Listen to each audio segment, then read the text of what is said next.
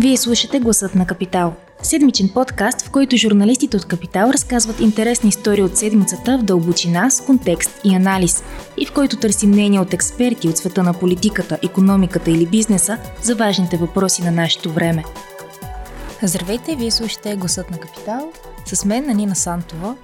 Ние, журналистите, така се шегуваме, че не може да предвиждаме бъдещето, колкото и често да ни питат подобни въпроси. А, ситуацията сега е особено динамична и това е още по-невъзможно. Но това, което със сигурност може да сме полезни е да се опитаме да дадем а, прочит на събитията. А, всички си задаваме в последно време въпросът какво се случва, както е кръстена и темата ни на броя. Затова решихме този подкаст да бъде тип експлейнер, и да отговорим на основни въпроси, а, които вярвам всички ни вълнуват а, сега, като например кой има изгода от определени действия, какво следва с а, решението за съставане на правителство, какво следва за главния прокурор Иван Гешев, Бойко Борисов. А, поканила съм главния редактор на Вестник Капитал Алексей Лазаров. А, записваме в четвъртък. Здравей, Алекс! Важно уточнение привет кога записваме, защото събитията се променят буквално всеки, всеки час, понякога абсолютно на, на обратно. Да, абсолютно. Аз затова реших да, да спомена този път и деня. Така, гледайки и аз хронологията, подготвяйки се за този подкаст а, в темата на броя, забелязах, че буквално почти всеки ден от целия месец май се е случвало нещо. Така че, да, не знам откъде да почнем, но пък а, така, моят извод от цялата така подредба на събитията, сякаш е, че а, основно, основната причина е политическата ситуация, по-скоро правителството. Може би да почнем от това какво стана след като депутатът от Продължаваме промяната Радостин Василев пусна записите, с които така събуди доста вълнения от срещата на вътрешната среща на партията и по какъв начин това някак си промени картите на масата, които сякаш изглеждаха наредени към този момент да има правителство. Изглеждаха така. А, ще отговоря и на този въпрос, но ще разкажа какво, какво се опитахме да направим в, на, в Капитал през последните 2-3 дни. Решихме да се опитаме да обясним събитията, които се случват през последния, може би, месец, че и повече, така че да бъдат разбрани от човек, който не е следил абсолютно всичко, което става през, през тях. Защото си давахме сметка, че цялата история прилича малко на такъв сложен сериал, в който а, като пропуснеш един епизод, ти в следващия не знаеш какво, какво и защо се, се случва, което нали, нормално, но нашата работа е по-скоро да се опитаме да дадем цялата картина.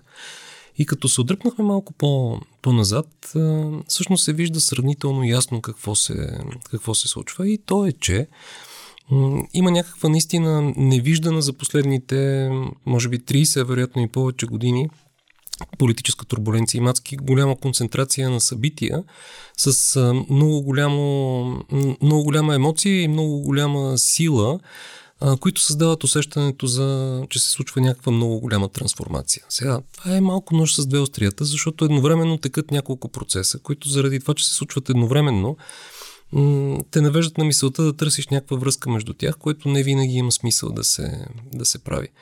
Но м- другото подвеждащо е, че въпреки всичките тези крясци, въпреки всичките скандали въпреки всички емоции, реално до момента не се е случило нищо и това е много, много объркващо. Няма все още избрано правителство, не е махнат а, Иван Гешев, а, няма някакви, кой знае колко големи резултати, каквито очаквания се създават от а,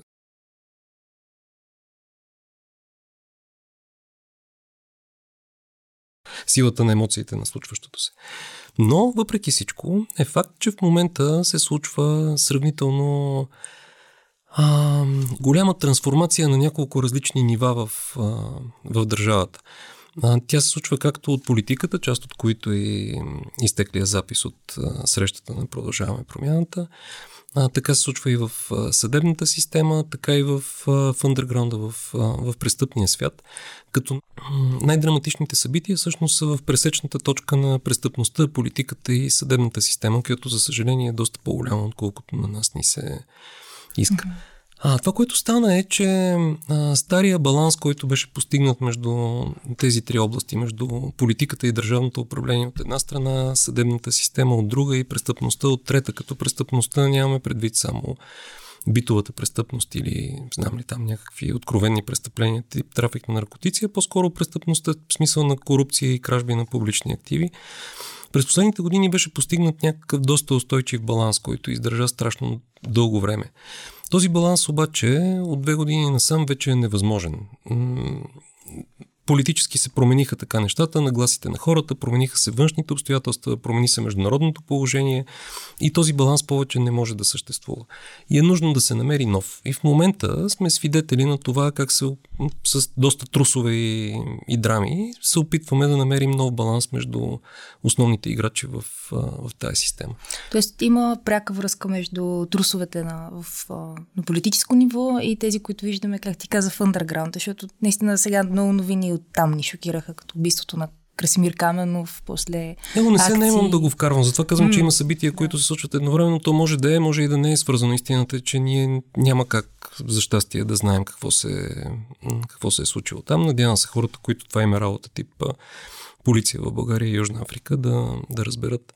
Но, но да, има натекат някакви процеси, като например някой, който очевидно е човек, който се занимава с престъпление, е сложил бомба до колата на, на Гешев. Сега там тя може да е бутафорна, може да е всякаква, но бомба някакви, нещо се взривява, хвърчат шрапнели, нещо се случва, нали? Това е престъпност тази престъпност очевидно е насочена към, към съдебната система. В същото време текат някакви скандали вътре в самата съдебна система. Тип бившата жена на Петю Еврото дава интервю за антикорупционния фонд, който разказва как бившия имаше бил нещо като хъб за разпределяне на влияние и рушвети в, в съдебната система. Там също тече битка. В момента в съдебната система случва нещо, което не сме виждали последните години. Прокуратурата се раздели на две фракции. Едната около Иван Гешев, сегашния главен прокурор, а другата около ГЕРБ и ДПС, които се опитват да го свалят от, от поста. Това е нещо невиждано през, през последните години. Да, и прави другото впечатление, че много хора решиха изведнъж да говорят, както ти каза и бившата жена на Петър Петров. И а, освен това всичките изяви на главния прокурор. Създава се усещането, че нещо корено различно се случва в момента. Ами дали е корено различно все още не се знае, защото ситуацията много добре се описва от самия главен прокурор преди две седмици даде една голяма пресконференция, на която разказва обстоятелствата около опита да бъде отстранен от, от поста си, на която спомена за един разговор с неговия заместник Борислав Сарафов, който се предполагаше, че може би е човека, който щеше да го, да го наследи който а, му беше обяснил цялата ситуация с а, м, думата прегрупираме се. А, което е още едно доказателство за това, че очевидно и според тях обстоятелствата са се променили и е нужна някаква друга конфигурация, която те да се прегрупират по, по друг начин. Да излязат едни хора да отстъпят назад, други да излязат а, напред, но да се запазят а, позициите. И затова казвам, че цялата тази трансформация може да има положителен ефект, ако се използва като поне нещата, които се виждат, се използват за мотивация да се промени нещо смислено, така че съдебната система да заработи повече в интерес на, на хората, но може и да не се случи това. Може да се случи просто това, че те ще се прегрупират и всичко ще продължи по стария начин. Да, някакво разместване. А, но добре да, да се върнем, ако искаш, на записите а, и по-скоро на политическата ситуация. Много хора всъщност питаха кой има изгода този запис, защото този човек го пусна точно сега. И дали някой седи зад а, това негово решение. Дали някой седи, можем само да, да предполагаме отново, но можем много ясно да кажем кой имаше изгода от публикуването му, а именно всички хора, които не искаха да има и не искат да има правителство на продължаваме промяната Демократична България с, с ГЕРБ. Това включва както хората около президента, който съвсем откровенно зае тази позиция, така и части от съдебната система, които биха се почувствали по някакъв начин заплашени, защото продължаваме промяната и демократична България бих искали сериозна реформа в, в прокуратурата. така и другите партии, които не, не участват в, в тази коалиция, като БСП, ДПС, Възраждане, включително може би има такъв народ. Дали всички те са участвали в а, публикуването на записа? Не, разбира се, но всички те имат пряка изгода, доколкото това почти успя да щупи крехкото примирие между продължаваме промяната Демократична България от една страна и ГЕРБ от, от друга. Въпреки, че в крайна сметка целият този натиск да, да не се състави правителството доведе до обратното, до много по-силната консолидация на ППДБ и, и ГЕРБ. Защото, освен записа, другите хора, които положиха доста съзнателни усилия да, да не се случи такава коалиция, беше самата прокуратура. А, като Иван Гешев а, директно се опитва за да запази поста си, тръгна на нещо като война срещу Бойко Борисов и ГЕРБ започнаха разпити и следствени действия по делото за Барселона Гейт. Софийската градска прокуратура поиска от Иван Гешев да, той от своя страна да поиска имунитета на, на Борисов. Но целият този натиск по-скоро твърди ГЕРБ и Борисов в посока на това те да направят коалиция с ПП и, и ДБ а, така че Борисов да запази имунитета си в, а, като народен представител. От другата посока, президента, освен с публичните си изказвания, а, използва по доста за мен неприемлив начин и шефовете на службите тази седмица, които отидоха в парламента и обвиниха съветници от правителството на Кирил Петков в национално предателство във връзка с преговорите с Македония или там каквото още беше изнасяне на някакви документи към Бивол, ако не се, ако не се лъжа. Но а, идеята беше, че а, те взеха страна в едно политическо противопоставяне, което е нещо изключително погрешно от, от гледна точка на службите, що ги превръща в а, някакъв вид политическа полиция.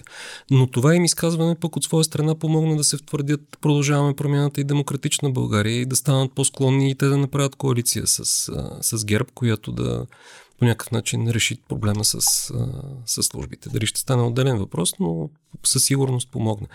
Така че натиска да не се случва тази коалиция, всъщност парадоксално помогна тя да стане факт, поне към момента, четвъртък, 3 часа следоват. Да. Много е интересно всъщност каква е ролята на президента, защото и в този запис се чува както и има връзки с а, Николай Копринков, с Гешев, пък сега, както и ти каза, съвсем откровенно, всяки се противопостави на, на създаването на, на правителство. Каква изгода би имал той като политик да няма такова? Президентът според мен се опитва да формулира някакъв нов тип а, или поне да подпомогне създаването на нов тип политика в, а, в България, която да не е толкова да не следва сляпо инструкции от Брюксел или инструкции от Вашингтон или включително, между другото, според мен инструкции от, от Москва, а да се опитва да защитава българския национален интерес. Начинът по който той го разбира, може би е доста различен от това, което а, политиците в Продължаваме промяната или Демократична България го, го разбират.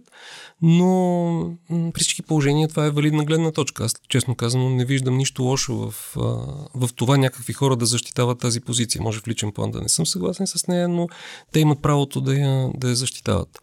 Президента се опитва да, да покаже каква може да е тази политика през последните две години с служебните правителства, но за съжаление не успява. А, той се опитва да, да покаже каква може да е истинската независима пробългарска политика в казуси като преговорите с Македония, но м- не успява и всъщност а, той през тези две години натрупа много големи политически разочарования. Той като човек, който по някакъв начин вкара Кирил Петков и Асен Василев в политиката, може би се чувства отговорен за това, което те се, те се превърнаха и се чувства задлъжен да се разграничи от тях, за да а, покаже, че по някакъв начин повече не ги подкрепя. Аз така си обяснявам неговите, неговите действия и желанието да не се случи това правителство. По-скоро като опит да покаже, че има и различен тип политика, но за съжаление той пропусна шанса тези две години да, да я формулира доста по-точно. Да. По повод изказванията за посолствата, че някой ни се меси на политиката, по-скоро на продължаваме промяната, а пък от записа пък чухме обратното, че, че има притеснения точно пък от а, руски агенти, такъв тип а, неща. Българите така обичат да говорят кой се бърка в националната ни политика, но може наистина да твърдим, че а, има такава намеса и има общо Русия с преговорите за кабинет. Сега, ролята на посолствата, по принцип, според мен, в българската политика е много силно, силно надценена или поне на западните посолства. Те нямат а, западните държави нито желанието, нито възможностите да правят нещата, които им се приписват а, в, а, в България. С Русия работата е малко по-различна. Защото интереса на, на западните посолства е по-скоро България да бъде свободна държава, която интересите на, на хората са защитени, така че те да могат да живеят по някакъв нормален начин, да създават стойност, да отглеждат децата си и прочие. Русия, интереса на Русия е по-скоро обратния. Интереса на Русия е България да не е свободна държава и да следва това, което и се каже от, от Москва. Има един такъв много интересен способ в пропагандата да се обвинява противниковата страна в това, което самият ти правиш, за да не могат а, а, те в някакъв момент да те уличат. Мисля, това е буквално крадеца да вика дръжте, дръжте крадеца. И това, което прави руската пропаганда, е един вид да обяснява как България не е свободна държава, се контролира от а, Брюксел или, или Вашингтон, просто за да избегне предварително това, че това е нещото, което тя се опитва да, да направи. Това е малко като а, освобождението на България от фашизма 1944 година, което всъщност е окупация на България от, а, от Съветския съюз. И от тази гледна точка аз мятам, че Русия се опитва да има сериозно влияние върху българската политика, включително вероятно и са чрез някои партии като, като Възраждане.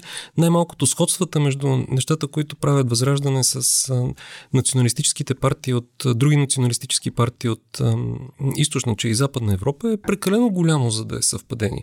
Включително, между другото, днес така наречения бой в парламента, предизвикан от, от Възраждане, ако проверите, ще видите, в, че в почти всяка една друга държава крайно десните проруски партии са организирали побоища в парламента по различни поводи. Няма други партии, които да са организирали побоища в парламента, освен крайно десните проруски партии. На, аз ние даже се шегувахме в редакцията, че сигурно имат нещо като таблица с хонорари за определен тип действие и бой в парламента е по-високо платен от, от друго. Няма друго обяснение защо аргументите им и действията на тези партии са толкова едни и същи. Просто няма.